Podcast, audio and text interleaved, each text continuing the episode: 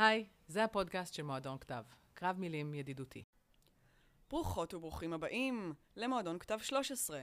כינסנו לכם את מיטב הכותבות והכותבים, ענבר וייס, יעל חץ, יעל מור, ענת אורן, ג'ייסון דנינו הולט ויובל ארצי. חילקנו לזוגות.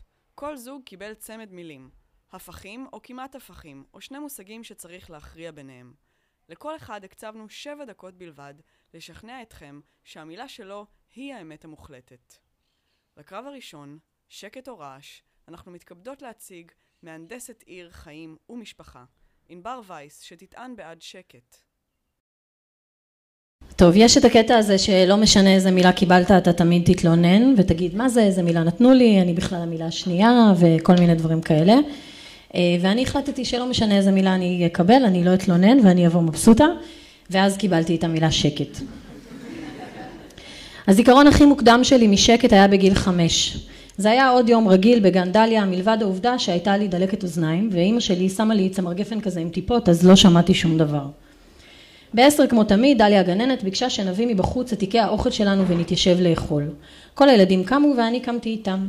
ילד אחד שקראו לו ערן עמד ליד התיקים עם אבן גדולה וצעק עלינו משהו שלא שמעתי. כולם נעצרו בבת אחת וחיכו. ואני, שלא שמעתי כלום בגלל הצמר גפן, הסתכלתי עליו ושאלתי, מה?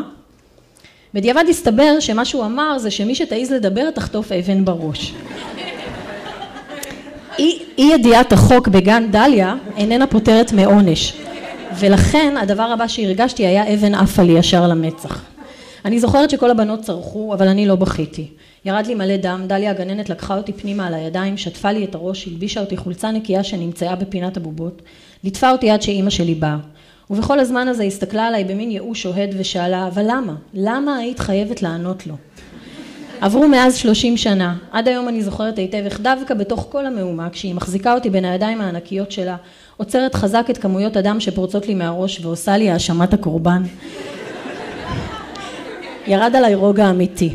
המחשבות שקטו, הגוף הקטן הרפא את עצמו, וחוויתי שקט ושלווה של ממש. למה? לא יודעת. הייתי קטנה. עוד לא הבנתי אז שהשקט שלי הוא ממזר מוזר. עוד לא נפתח לי הראש להבנה החשובה הזאת. לפני כמה שנים היה לילה. הייתה לי יום הולדת 34 והיה גבר שאהבתי ששאל אותי פתאום, תגידי, מה את הכי מאחלת לעצמך? אמרתי לו שהכי אני רוצה זה למצוא שקט. הוא שתק רגע ואז אמר, את יודעת אבל שאת לא אישה של שקט. את אישה סוערת, אישה שד. חבל שתתאמצי ותסבלי כל כך מלחפש אותו. עברו כמה שנים מאז והיום אני יודעת לומר שהוא טעה. אני לגמרי אישה של שקט. פשוט לא השקט ה obvious. לא השקט של לקרוא ספר על ספסל בפארק כשקרני שמש מלטפות לי את הפנים. לא, יש לי נטייה לפיגמנטציה. לא השקט של לצפות בשקיעה ושחפים. בואו, שחפים זה מעצבן. לא שקט של לנסוע לסופש בצימר, או שקט פנימי וקורן כזה, כמו שיש לאנשים שגרים בפרדס חנה. דברים כאלה, במקרה שלי, רק מגבירים את ווליום המחשבות והרעש בתוך הראש. במשך שנים האמנתי שאני לא אישה שתזכה לשקט, בדיוק כמו שהוא ועוד רבים אמרו לי. ולקח הרבה זמן של עבודה ולא מעט מפגשים של 350 שקלים לשעה, לא כולל מע"מ, כדי להבין שאני כן בדרכי. השקט שלי לגמרי קיים. הוא יימצא דווקא ברגע הכי מוזר והכי לא צפוי, אבל כשהוא מגיע הוא מגיע, כמו נמלים על השיש ודלקות בדרכי השתן, או כמו שמישהו מחליט לזרוק עליך אבן ישר למצח. מרבית הרגעים בהם הרגשתי שקט ושלווה משמעותיים בחיי היו נגטיביים של אירועים אינטנסיביים מאוד, ממש לא obvious. מיד אחרי שהילדים שלי יצאו ממני, באותו אחר הצהריים אחרי שיצאתי מהרבנות עם גט, או בפעם הראשונה שלא שמרתי שבת ונסעתי עם הילדים לים. כל זה טוב ויפה, אבל זה לא מפריע לרוב העולם להמשיך לאחל לי את שקט פרדס חנה. אני לגמרי מבינה את זה כי זה מה שנכון לאחל לאנשים, זה מה שהגיוני, זה מה שההורים שלי מאחלים לי.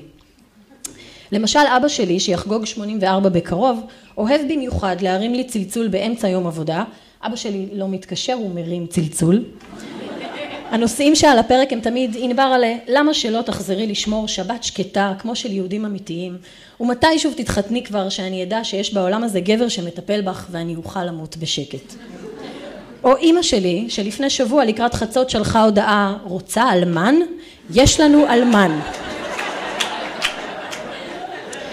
בנות, אני מקווה בשבילכן שבחצות אתן מקבלות אס.אם.אסים אחרים.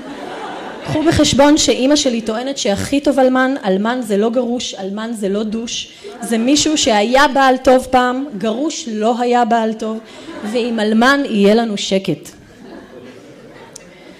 ג'ון מילטון קייג' היה מלחין אמריקני שכתב בשנת 1952 יצירה מוזיקלית שנמשכת 4 דקות ו-33 שניות ומכאן שמה 4 דקות ו-33 שניות. היצירה נכתבה לכל כלי נגידה שהוא והפרטיטורה שלה מכילה הנחיה למבצע שלא ננגן שום דבר במשך כל זמן היצירה. לאורך השנים נהגו לכנות אותה היצירה של השקט. קייג' טען שזו היצירה הכי מפורסמת והכי חשובה שלו.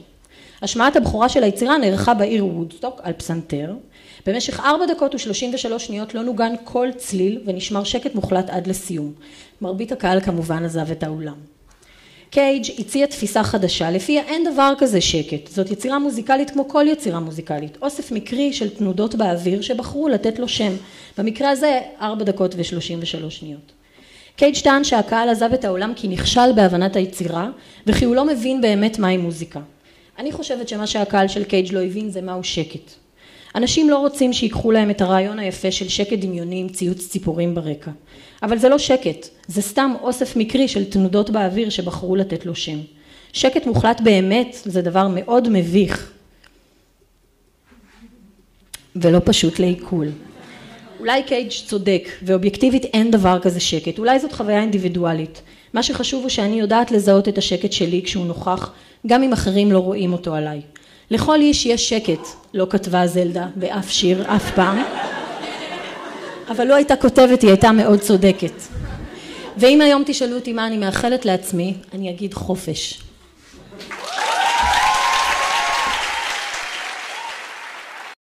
ועכשיו, משוררת ביום והייטקיסטית בלילה, יעל חץ, שתטען בעד רעש. אז אני חיפשתי את המילה רעש בגוגל, ומה שקיבלתי זה צליל לא נעים, ומשם מאוד קשה לעלות. אז כתבתי משהו לא טוב. סליחה. התוצאה הראשונה בגוגל לחיפוש תינוק שבוע 12 מספרת לי שכבר יש לך אף. אני מבינה היטב את חשיבותו של האף. יש לי חברה אחת ששנאה את האף שלה, כל כך שנאה אותו, אבל רק מהצד, בפרופיל. ברמה שכל יום עברה לה בראש לפחות פעם אחת המחשבה ניתוח אף או לא ניתוח אף ואם ניתוח אף אז כמה זה יכאב ואם היא תתחרט על זה ואיך היא תצליח להסביר לרופא שכל מה שהיא רוצה זה שהוא רק יוריד לה את הבליטה הקטנה באמצע וכל החיים ישתנו. עוד איברים שיש לך הם למשל פה בסיסי ואוזניים. לא מסבירים בפירוט האם אתה מצליח כבר לשמוע, אבל אם אתה מצליח אז אני ממש בבעיה כי לכלכתי עליך לא מעט מאז שאתה כאן. כשגיליתי שאתה בתוכי ישבתי על האסלה ואמרתי כוס פאקינג עמק. אין מצב, אין סיכוי שזה קורה לי עכשיו הדבר הזה. וחברה שלי עם אף אמרה שהקו לא ברור וקראנו את ההוראות שוב ושוב כמו שתי הבלונדיניות שאנחנו. ומיד כשלא הצלחנו להבין סופית נסענו מסופר פארם אחד לסופר פארם אחר והכל היה סגור כי שישי בערב וכשמצאנו סוף סוף קניתי עוד בדיקה ששוב יצאה לא ברור וחשבתי איך זה ייתכן שמדענים השקיעו מיליונים בהמצאת העט הזה של נאסא שחבר שלי הסביר לי שכותבים איתו הפוך ואני שאלתי מה? והוא אמר נו שכותבים איתה הפוך. ואני אמרתי לא הבנתי. והוא אמר נו שאת מכוונת למעלה והדיו יוצא בכל זאת ו- ולמרות ששוב לא הבנתי אמרתי וואי מגניב אבל בדיקת הריון נורמלית אין אתה מבין? ובסוף חשבתי אם אני לא יודעת לכוון על מקל או להבין איך עובד עט הפוך אז אני בטח לא יכולה לגדל ילד איפשהו כאן נכנסות המילים רוצחת תינוקות לדעתי וואו אתם הראשונים שצחקו פה זה אני מדובר בשתי מילים לא קלות, אבל יחד הן עושות רעש של אלף מטוסים מתרסקים אל תוך כביש אספלט בבת אחת. אף אחד לא קרא לי ככה מחוץ לראש שלי, אבל בפסקה המחורבנת שמתארת את השבוע ה-12 כתוב שהאור שלך ורדרד והדין ותווי הפנים שלך מתחילים להיראות כפני תינוק אנושי. ולפעמים כשאני מסתכלת על אנשים אני חושבת וואלה איזה fucking אף עץ עצום יש להם? איך זה לא עקצץ לאימא שלהם, האורך הזה של האף הזה בתוך הרחם, כבר בשבוע 12, ואיזה מזל יש להם שלמרות העקצוצים הם דווקא כן הצליחו לגעת באימא שלהם, ואותם דווקא כן החליטו ללדת. אני נמצאת היום בבניין כלשהו ברחוב רוטשילד, שלדעתי לא יצא לך להיות פה, מנסה לגונן על המילה רעש. זה עניין לא פשוט, כי רעש מזכיר לי תינוקות, תינוקות, אפילו המכוערים ביותר, מזכירים לי אותך.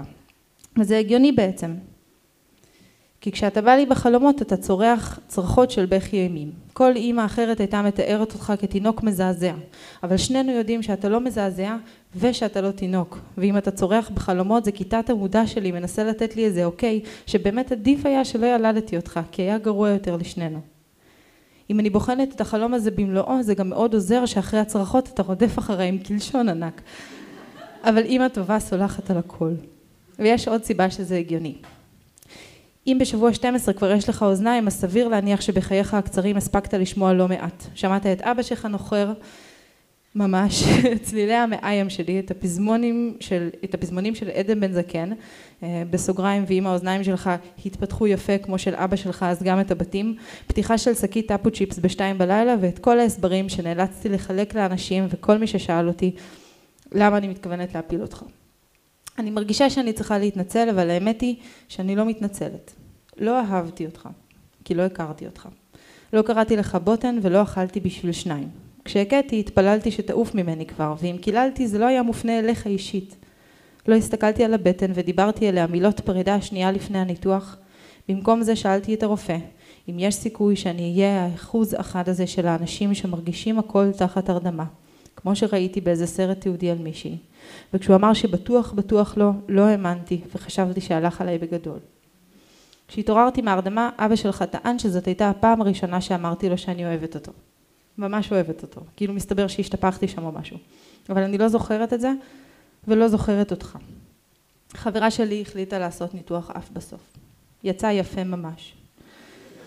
קטע יפה דווקא לא יצא לי, יצא משהו כמו פרוזה עם קצת סיפור היקפי על חברה שלי והאף, אבל אתה יודע מה? לא מגיע לי שיר טוב מהסיפור הזה. בקושי לספר את זה מותר לי. ואתה, שמעולם לא עקצת אותי עם האף שלך, ולא אמרת, או צרחת דבר, ואפילו לגעת בי לא הצלחת. אתה בכלל לא מקשיב עכשיו, ואני מקריאה את המכתב אליך בחדר חשוך ושקט, שהרעש העיקרי בו הוא נשימות, ואולי ככה, בצורה הזאת, אפשר בפעם הראשונה להתחיל להבין אותך באמת.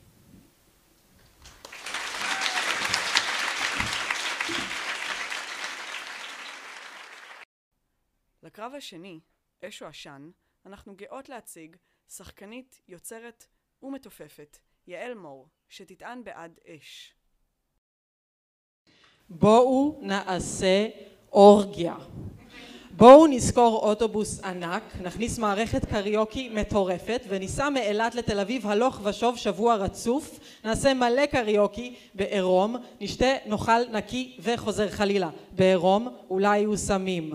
בואו ננעל את ההורים שלנו בחדר, פרודים או לא פרודים, ונגיד להם שהם יכולים לצאת רק אחרי נשיקה צרפתית. בוא רק אתה ואני נלך למסעדה, נאכל את כל הראמן, נשתה את כל הסאקה, נלך לסרט ואז שוב למסעדה, ואז נעשה מסיבת Destiny's Child בבית שלך, אני אלמד אותך דבר או שניים על איך לזנק לתוך הגוף שלי.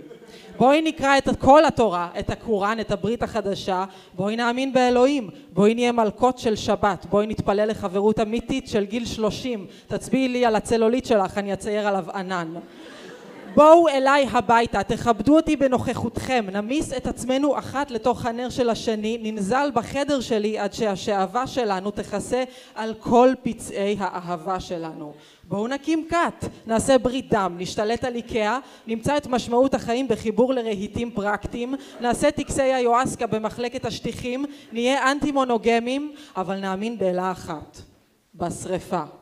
בואו נהיה האש. בואו לא נהיה האדמה החרוכה המתבקעת, בואו לא נהיה העצים המקובעים במקומם, הצופים במוות מתקרב ובא, בואו לא נהיה הרוח הנושפת השואפת לכבות, בואו נהפוך לאש, בואו נהיה טבע שאין לנצח, כזה שרומז לשמש לאחד כוחות על פני האדמה, בואו נהיה יש מאין בצורת שטן, נהיה למלכה שיוצאת בסיבוב דאווין במלוא התפארת, נתפשט, נפרוס את עצמנו לכל הכיוונים, כי אנחנו האש. נולדנו מהכל ומלא כלום. מהחום, מההצתה, מההדלקה, מהאור, מהחיכוך, מהכאב, מהצורך, מתשוקת החוסר, באנו להרוס ולהפנט. באנו להגיד, תסתכלו עליי, רק אני כאן. אני יפה, נכון? הנה השמיים מסמיקים, הנה הציפורים נופלות שדודות, מסביב כולם ישמטו את ליבם ויצעקו בפה מלא, שרפה! ניחשתם נכון, שום דבר לא מספיק לי. נכון, אפשר לדבר על העובדה שעומדת לפניכם פירומנית לשעבר. נהניתי להרגיש אלוהים, להצית ולבהות בדבר המהפנט בעולם. יותר ממוות בתלייה, יותר מבולבולים בטרנינג, יותר ממחשופים, יותר מהירח, יותר מבחורים בלי חולצה משחקים כדורסל, יותר משומרי מסך של Windows 98. נכון, אפשר לדבר על זה שהייתה לי להקה שקראו לה פירומניה ולשיר הלהיט שלנו קראו שיר המוות של יעל. נכון, אפשר לדבר על נוטרדם, על הצריח, על הפעמון, על הגיבן, על הסמן, על, המו, על האומה, על האחיזה הבלתי נלאית בדברים שצריך לשחרר כדי שיעלו בעשן. וכן, אפשר לדבר על העשן. העשן הוא מה שנשאר ממה ששרפנו באופן המזוקק ביותר. העשן הוא המימוש. כדי שתבינו הכי טוב, אין לי ברירה אלא להשוות עשן לזרע. זאת אומרת, יש לי ברירה, פשוט בא לי להשוות עשן לזרע. כי זרע שווה לכוח המימוש המזוקק ביותר, וגברים ברגע הגמירה שוכבים שם רדומים ומדושנים חסרי תשוקה. אז כשנריח עשן נדע שאיפשהו משהו יתממש. אה, לשם ההנחת רווחה נהיה בטוחים שמישהו איפשהו פרק עול, התענג או בקיצור הפך את עצמו לעשן. הרגע הזה נחוץ לנו כדי להמשיך לנוע קדימה, אבל זה רגע חמקמק. זה מקום שהייתם, זה רגע שאם נשהה בו יותר מדי אנחנו פשוט נעלם, בדיוק כמו העשן. חוץ מזה שהוא מתעלק. דמיינו חבר שלכל מקום שהייתם מגיעים הוא היה צורך וואו תל אביב! אז נכון, אין אש בלי ונכון, אין עשן בלי ונכון, רציתי לכלות. רציתי לבהות בזהב המסוכן הזה, אולי מתישהו סוף סוף למצות אותו, כי גם עכשיו אני נשרפת, לא רואים את זה, גם עכשיו אתם נשרפים, אפשר להריח את זה. נועדנו להישרף בתוך בדידות של התקפי לב קטנים. איפשהו בין האור לפנים הגוף שלנו התיישבה לה להבה שלא מרפה, שמהבהבת לשאר להבותיה, בואו תצטרפו, יש פה מספיק בשביל כולנו. יש כאן לב פועם שלוקח את עצמו קצת יותר מדי ברצינות, יש כאן קיבה שלא מסתפקת וכמהה לזמן שנוזל מהר מדי, בחוסר התחשבות, אבל מה שבטוח זה שיש כאן אישה שבטוחה שאם לא היינו מתלהבות בתוך תוכה היא הייתה שווה כמתה, וזה נכון, ואתם יודעים את זה. כי גם אתם כמוני פירומנים ששורפים את עצמם בלי דעת ומשננים בלי הפסקה איפה שיש סכנה, איפה שיש ספק, איפה שיש חיים יש אש, בתשוקה, לא במימושה יש אש. כל האהבות שלנו מדהימות לא רק בגלל עצם הקיום שלהן, אלא בגלל חוסר האהבות שמסביב. שם יש אש. כל ההקלות שלנו מלטפות לא רק בגלל ההתאוששות שהן מביאות, אלא בגלל כובד הרגעים שמסביב. שם יש אש. כל הדמעות שלנו משככות לא רק בגלל התנופה שבפורקן, אלא בגלל היובש שבהדחקה. שם יש אש. לא. שום דבר לא מספיק לי, אני בור ללא תחתית של כל הריגושים כולם, כל החוסרים כולם, כל המימושים כולם. יש רגעים בהם אני מתחננת לעשן שבמקום שיעלה לשמיים, שירד שנייה, יעטוף אותי כמו שמיכה ובנשיפה מחניקה יכבה אותי. שיכבה אותי כבר, שחוסר הסיפוק לא יביא צורך וכמיהה, אלא יבטל אותם. לא קיים. שלא נחיה את חיינו עם הלשון בחוץ, עם העיניים שיוצאות מהחורים. לא לרצות דבר. ואז השועלים והתנים יבואו לילל לצידנו, הירח יתמלא מעלינו, ונהיה לשקיות ריקות שמתעופפות ברוח. אבל לא באמת. אין לנו ברירה לזוז קדימה, ואם זה אומר שהעשן ימשיך להתקיים כמחול אפור ומדכא שצף אל השמיים, בזמן שאנחנו זזים מסכנה לסכנה, שלפחות יעשה את התפקיד שלו וינופף כבר למישהו, והמישהו הזה יפרוץ לתוך תוכנו, יחלוק איתנו את החורים העמוקים והדליקים ביותר שלו, וישלב איתנו להבות. יש דברים שאי אפשר למצות, ואני תמיד עדיף להישרף מרוב כמיהה ודחף מאשר להתפוגג באוויר לאט לאט מדושנת עונג. בואו נשרף ביחד.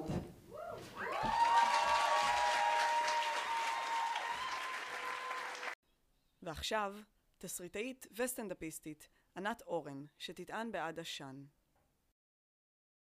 היי, שלום.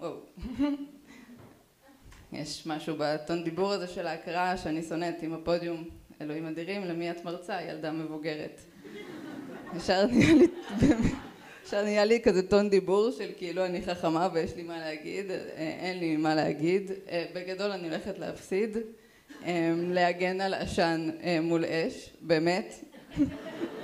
אם עכשיו אתה אומר לי לבחור כוח אש או כוח עשן, אני בוחרת באש ושורפת אותך כי השאלה כל כך מטומטמת. אש זה כל כך יותר טוב מעשן. לעמוד פה ולהגן על עשן בזמן שהדבר הראשון שעולה לראש כשאומרים עשן זה המשפט אין עשן בלי אש. באמת אין עשן בלי אש. זה כל מה שאני חושבת עליו מאז שקיבלתי את המילה החלשה, המפסידה, התלויה, הנגררת, עשן. עשן זה באמת כמעט כלום. עשן זה תופעת לוואי, משהו שמצביע על משהו אחר חזק ממנו ומרשים ממנו. ומה אני אגיד לכם?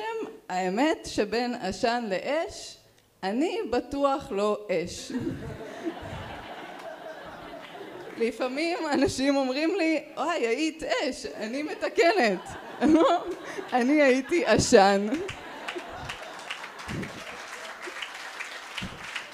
עשן זה אני, אני לא יציבה, חונקת, יפה באור חלקי וזורמת עם הרוח. אני זה עשן. גם לידי ביסודי לא רצו לשבת ליד המדורה. סתם, האמת היא שהיו לי חברים ביסודי והיינו כיתה חמודה וכולם רצו לשבת עם כולם, אבל ככה אני לא אמינה בדיוק כמו עשן, על, הש... על אש אפשר לסמוך, אש באה לעשות את העבודה. עשן לא יודע מה הוא עושה, הוא מגיע הפוך וסתם מתפזר באוויר. אני לא חושבת שזה רע להיות עשן, כן? לעשן יש יתרונות, הוא לא מקלה, הוא לא מכאיב, הוא מתמזג בקלות, וגם בעתיד הרחוק כשמזדקנים למי יהיה כוח לאש. אבל עכשיו בינתיים את לא אש, את פחות בולטת, פחות מושכת ופחות מהפנטת. אך יש בנות שהן אש, כאלה שנכנסות לבר או מסעדה וכולם שמים לב אליהן כי הן לוהטות, הן אש, אני זה עשן. כשאני נכנסת למקום אף אחד לא שם לב ובדרך כלל אני צריכה להזכיר את עצמי פעמיים לאותו בן אדם. לפעמים כמו עשן אני מרגישה כמעט בלתי נראית. כשהייתי קטנה הייתי חוטפת כל הזמן מרפקים מאימא שלי, היא, הייתה, היא לא שמה לב שאני עומדת מאחוריה והיא פשוט הייתה אוי, את פה כל הזמן, באמת. הבעיה בלהיות עשן זה שאת מרגישה שאת לא יכולה להתקיים בלי אש.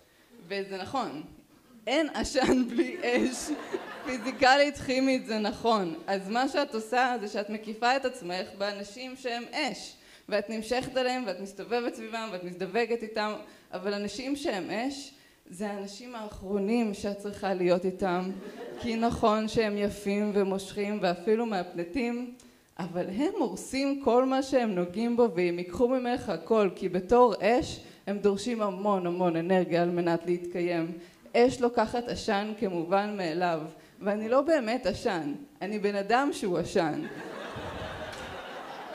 אז מה שצריך לעשות בתור בן אדם שהוא עשן זה למצוא מקור אש זמין ועדיף פנימי, כזה שבוער בך ונותן לך אנרגיה. זה יכול להיות אהבה, זה יכול להיות רדיפה אחרי הצלחה, בשבילי זו הכתיבה.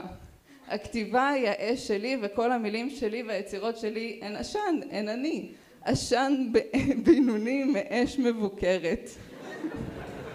אוף זה קשה, אני מכירה כל כך הרבה אנשים שהם אש והם עושים דברים מדהימים כי יש בהם את הכוח לקחת איתם כל כך הרבה ואני יודעת שהיצירות שלהם יהיו גדולות יותר משלי וטובות יותר משלי אבל כמה שריפות הם השאירו מאחוריהם אני לפחות יודעת בוודאות שהדברים הבינוניים שיוצאים ממני לא לקחו איתם קורבנות, לא חרכו את הנפשות ולא השאירו צלקות. ולכן אני שמחה שאני בן אדם שהוא עשן, למרות שאני לא אש. תודה. לקרב השלישי והאחרון, יום או לילה, אנחנו שמחות להציג במאי, יוצר ואמן אינסטגרם ג'ייסון דנינו הולט, שיטען בעד יום. איך אה, מבררות איך הזין של אבת ארבנאי נראה? לא, זה לטקסט שאני עובד עליו. אה, זה הנוסח של הודעה שממש שלחתי לשלוש נשים שונות השבוע בשביל למצוא מה להגיד על יום. אוקיי, נחזור לזה. אה, ראיתי בפרנקפורט הופעה של ביונסה, עכשיו באירופה בקיץ מחשיך מאוחר, והמשמעות של זה זה שהשירים הראשונים קרו באור יום, מלא. אה, מה שזה אומר זה שלא ראו את המסכים ולא הייתה תאורה שמיקדה אותה, סתם אתה שומע את ביונסה מרמקולים ואין לך מושג איפה זה קורה. קיצר לא עבד בכלל, ויותר מזה גם הרגשתי שאני רואה משהו שלא תכננו שיראו אותו ככה, כי אתה רואה פה משהו דפוק, אתה רואה באמת. אה, בא לומר יום הוא המציאות, לילה הוא האשליה, לצערי it's time for a reality check. שי טרה, ליטמן, הוא הכוכב הבלתי מעורער של מועדון כתב, זה הילד שביצע את הטקסט על חלש, שנהיה ויראלי, ראיתם את זה? מכירים? חמוד, שמנמן, מוכשר, מרגש. עכשיו, יופי, אז הוא היה אמור להיות כאן אה, ולקרוא, אבל הוא קיבל אה, קמפיין של תחתונים באמסטרדם. אה, אז הוא נסע והוקפצתי אני. עכשיו למה הווידאו שלו היה כל כך פופולרי? למה קמפיין תחתונים באמסטרדם? אה? כי הילד הזה הצליח, אה, הילד הזה הוא ריאליטי צ'ק. נו בולשיט, נו פוזה, על זה היה הטקסט, יש בו איזשהו אמת שכל הביונסי של העולם לא הצליחו לרמוס עדיין, אני בטוח שהוא שונא את ביונסה, נראה לי גם ברשימה שלו ביונסה היה חזק.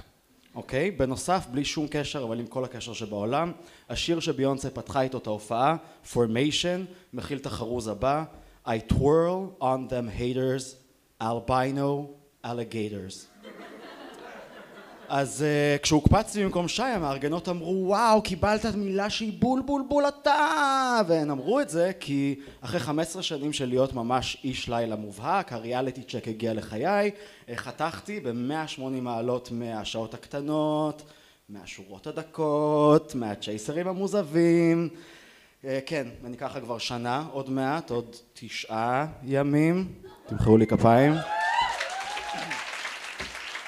אז אין לילה ואין סטלה ויש איש סאחי חמוד קם בשש בבוקר כל יום הולך לים. תגידו וואו מברוק לא סתם מחאנו לך כפיים יופי. אבל אתם טועים אמ, כי העולם הרבה הרבה יותר קשוח אה, ביום ואני ממש לא בטוח שאני יכול עליו בלי קשר לבעיטות למוח וכל הדבר הזה שיניתי נרטיב לקראת גיל שלושים לילה נהיה פחד חרדות שדה קרב לילה נהיה הסכסוך הישראלי פלסטיני אה, שמנסה לפגוע בנטע ברזילי עצמה כסימבול, זה ממוקד ולא הייתה לי ברירה אלא להתנהג כאחרון הסאחים ולעבור לדירה עם ממ"ד, הממ"ד הוא היום. החדר הזה שיכול להיות מהמם אבל שיפצו אותו בשביל להגן עליך אז הוא מכוער ויש בו מין חלון גדול כפול שגז חרדל לא יחנוק אותך זה חדר כה סאחי שאין ברירה אלא לגדל בו ילד אני נולדתי ביום, ולכן הפרשה שלי היא פרשת ויחי, בפרשת ויחי כולם מתים. לילה כיום יאיר, לילה כיום יאיר. בכל מקרה הוקפץ לי לכתוב טקסט על יום, וכל מה שאני חושב עליו זה הזין של אבט ארבנאי. למה? כי אני הומו סוטה ודפוק. למה עוד? כי יום לקח אותי לאור, לקח אותי למואר, לקח אותי לאנשים מוארים, לקח אותי לאביתר בנאי, לקח אותי למין מחקר אקדמאי, מעבדתי, סטטיסטי, דמיוני, שמנסה למצוא את הקשר בין למצוא את האור, ליופיו של הפין של האיש שמצא את האור, והאם אלוהים בפרטים הקטנים, או פרטים הדווקא סופר פרופורציונליים. אמ, והאדם היחיד שקיים בראש שלי בניסוי הזה הוא אביתר בנאי. אף אחת לא ענתה לי תשובה עניינית לשאלה, אין לנו תשובה לשאלה לכל מי שחשבה שזה מה שהולך לבוא, אבל אחת ענתה, תגיד, מה אין דברים שיפה להן בכל זאת קצת מסתורין? אז לא. זאת הטענה שלי. לא, fuck מסתורין. מסתורין זה לסיים חרוז של המילה hater ב albino alligator. אני פותח סוגריים אגב, אין דבר כזה לילה כמו שאין דבר כזה חושך, יש ממש ממש ממש קצת אור, וואי אי אפשר לראות כלום, יש לי עין אנושית קטנה ומוגבלת. אה, במקרה של לילה זה אפילו יותר פשוט, יש השמש נמצאת עכשיו במקום אחר, לך לישון. סגור סוגריים, בוא ננסה להרים דברים רומנטיים כדי שאולי יום בכל זאת יוכל אה, לנצח היום, אה, להזדיין באור יום. נו, להסתכל על אהובך, כולל הכל, חדשקונים על התחת, נקבוביות, פעורות, כתמים, שקופים, חומים, צהובים, על הסדין, אה, נזלת, אה, ולראות הכל ולאהוב הכל. זאת אומרת, לרצות אפילו להגביר את השמש, אה, רק לראות עוד מזה, כאילו עוד ממך, מאמי, give it, bring it. ופתאום לא קורה, לא משנה מה קורה בשמיים, כי כשמאוהבים, המרווח ביני לבינך נהיה מין שמש כזאת. אה, אור בלתי מנוצח והפגמים יפים והקפה בבוקר יפה והכל יפה בזכות הכיעור המואר. אבל כשנפרדים אה, ונגמר שוב אז השמש הזאתי אז היא נבלעת לתוך עצמה. ואז זה נהיה חור שחור שמושך אליו הכל. עכשיו פה זה נהיה מסוכן אוקיי? בייחוד שאתה עני הנטייה להרס עניינים התמכרויות יופי. בשנייה לילה נהיה מצב פנימי תריסים מוגפים, עשרים שעות שינה, אותו טרנינג, מאפרות על הרצפה, אופס, אני מפלרטט קרוב מדי לחור השחור, אי אפשר להתמודד עם הלילה, בלילה, בחושך, אי אפשר לאסוף את עצמך ככה, אה, אין מה לעשות, איחוי קורה לאור יום, צריך אור בשביל להחלים. כאילו מי היה רוצה שמנתח בכיר יעבוד על האיברים הפנימיים שלו, על המוח שלו, על השלד שלו, לאור לילה? מי? מי שימחא כפיים ללילה בעצם מוחא כפיים לתיקונים עקומים, לניתוחים שמסתבכים, לפצע שלעולם לא ייסגר, רבאק תנו לביונסה להופיע בתאורה שהיא רוצה. תנו לאביתר לא לשיר יותר, בואו לא נעשה מזה סיפור גדול, גדול מאוד, קטן מאוד, בקטע של אה, מאושר לזין שלו, לא! הבן אדם מאמין, לא מתאים יותר השיר הזה, הוא באור המנחם. ולסכם את כל זה, אמיר פי גוטמן טבע לאור יום. כי אין שום סיבה להטביע אותו לאור לילה. זה מחליש את הסיפור, שחור על שחור. כולנו ראינו את התמונה של החור השחור שעכשיו צולמה, כן? אז דמיינו שאין את האור האדום מסביב. מדמיינים את זה יופי, מה אתם רואים? כלום. פאקינג ריבוע שחור של כלום. אין חור שחור בלי יום. היום הוא האדום שסובב את החור השחור, משמע הוא זה שמקיים אותו, ואם אשתחצן רגע ואגלה לכם את התורה כולה, זה יישמע כך. כשאנחנו יוצאים מזה, באמת חשוב לקנות מתנות לכולם. תודה.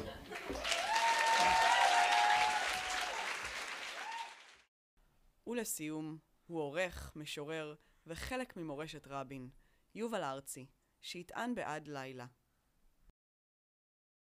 עד היום לפעמים אני חווה את התחושה הזו שהפציעה בילדות. תחושת שעמום קיומי ששיחקתי את כל המשחקים ומשעמם לי עד כאב. נראה לי שזה מגיע מדיסוננס בין העובדה שאני מדהים במשחק המחשב, אבל זה לא מקדם אותי בחיים לשום מקום. חוויתי את התחושה הזו שוב בצבא, כשהרגשתי שנלקחתי מהחיים שלי לעיר אפוקליפטית מהעתיד, שיש בה טנקים ישנים שאסור להעיר אותם. חוסר אונים מוחלט לגרום לרגע ולהיות טיפה נעים או לפחות יעיל לעתיד של הגוש הזה שאתה קורא לו עצמך. אבל כרגע הוא בהמה במרעה שאמורה לוותר על כל עניין בחיים, כאילו אני מחכה בתור האיטי בעולם, כאילו קרס לי המחשב ולא שמרתי וצריך לעשות משהו שכבר עשיתי. עוד פעם בדיוק אותו דבר. להישכב על הגב עם עיניים פקוחות או סגורות, לוותר על ביסוס מחשבות ופיתוחן כמשהו שמגיע לאנשהו, לבהות בחלל או לספור כבשים ולהחליט שזהו, עד כאן להיום, להיכנע לחיים. אני אחכה פה למוות בשקט ואלך לישון. ללכת לישון כפועל, זה fucking שעמום טוטאלי.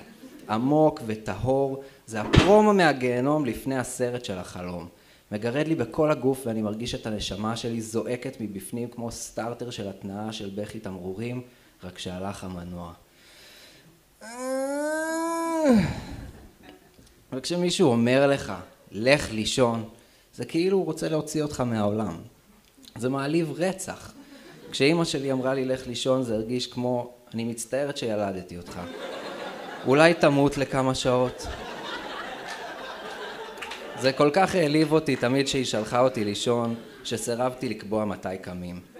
את שולחת אותי למסע כפוי בעולם התחתון, איפה שהשטן גר, למות משעמום, כמו כלב ציד בבית ממש נקי, ואת רוצה שנקבע דקה מדויקת שנפגשים בצד השני, ועוד ישר נמשיך לבית ספר כאילו כלום. מעט מאוחר יותר כבר הרשו לי עד מאוחר. אני זוכר את עצמי מרים את השפורפרת של הטלפון הביתי, מכסה את המיקרופון ומאזין לשיחה האחרונה של היום. אני עם אצבע על העכבר, מחכה לשנייה שהם יסיימו לדבר ואוכל סוף סוף להתחבר לאינטרנט ולגלוש כל ה fucking לילה. אלה השעות שלי בהיררכיה של קו, קו הטלפון ולמזלי גם של כל חבריי. בצבא למדתי טריק. אם במהלך היום החיים הם גיהנום מתיש, פתאום לך לישון נשמע כמו ברכה. הישכבות על המיטה הופכת את כוח הכבדה לחברך הטוב ביותר. נושא אלונקה שלך. אתה כפית בינונית כשאהובתך משוכפלת משני צדדיך ואין את השעמום האינסופי הזה אלא פשוט קריסה לתרדמת. אבל מהר מאוד זה התחיל להיות רציני ולפני שאתה מספיק לחשב כמה זמן כבר תישן, מעירים אותך. פעם לשמירה, פעם בטעות, פעם הקפצה, כל פעם להתלבש, כל פעם לחזור למיטה וללכת לישון. מרווח של חיות ללא משמעות כמו לקום לעשות פיפי באמצע הלילה ולהיזכר שאתה אלמן. מאז... מאז גם האיכות של החלומות שלי הידרדרה. שבריר הציפייה שהיה לי למסע הנפלא הפך לחרדה מלפגוש שוב במפקד המטורף שלי, מסתובב ומשליך פצצות דינמיט סביב המעל ומצחקק כשהוא רואה עוד מישהו מתעורר בבהלה. ואומר לו, בוקר טוב! השתחררתי. שכרתי דירה משלי והפכתי לאדון הזמן שלי. עכשיו אוכל לא ללכת לישון אף פעם ולא להשתעמם. אפילו התחלתי לעבוד בעריכת וידאו שזה לשחק במחשב ולהתקדם בחיים תוך כדי. הבעיה החלה כשהתחלתי לעבוד עם אנשים והייתי צריך כל בוקר להתייצב בעבודה. הבנתי שניתן למתוח את היממה. ויהי לילה ויהי בוקר ותהא אחד יחידה יום זה נכון גיאוגרפית אבל אורך הלילה תלוי בעונה ומה יגידו בשוודיה לך לישון כל חצי שנה הלכתי לעבוד, משכתי את הלילה, חזרתי לעבוד, חזרתי הביתה ונרדמתי כמו בלוק. חשבתי שהלילה ואני נועדנו להיות, אבל פעם ביומיים. מהר מאוד קרסתי ובשעות האחרונות של ערות ממושכת אתה לא בדיוק דמות שירותית. ולפעמים עד הבוקר אתה לא מחזיק. אם יש לך שיט בבוקר ואתה לא מתפקד אותו כמו מקצוען, אתה הופך מההזוי הזה שער בלילה, שזה מצב סביר, לזומבי שזה מצב מחריד. זה לא משנה שאפית עוגה בחמש בבוקר, אין על זה פרס. אם אתה לא בטוח אם אתה זומבי דפקה או בן אדם קומפלט אורגינל, תעשה בדיקת דם. אם הצלחת לקום אליה אחרי שינה, אתה בסדר. כשאתה ער בלילה אתה יכול להיות דחיין ולהשלים את השעות הקטנות. זה לא מה שכתבתי. כשאתה ער בלילה אתה יכול להיות דחיין ולהשלים את השעות של היום בלילה, או חרוץ ולהקדים את העולם ביום, בלי לשאול שאלות, ליהנות מהשקט ולשמור על איזון, בינך לבין המוסדות. למדתי לשלב בין הכל, ויטמין D, חברים ואחריות. יום הוא בין 20 ל-30 שעות, ומותר לוותר אחרי שתי ניצחונות.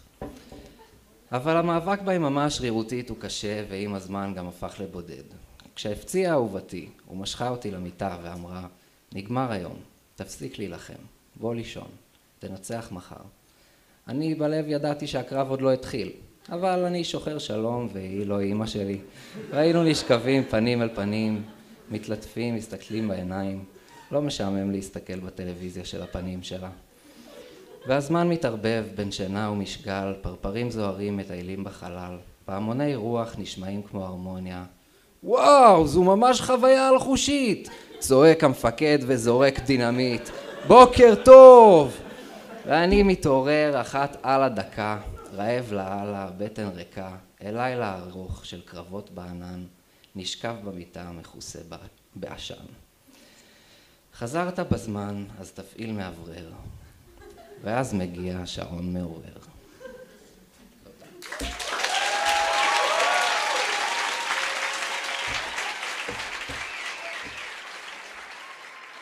עד כאן מועדון כתב, תודה שהייתם איתנו. נתראה במועדון הבא.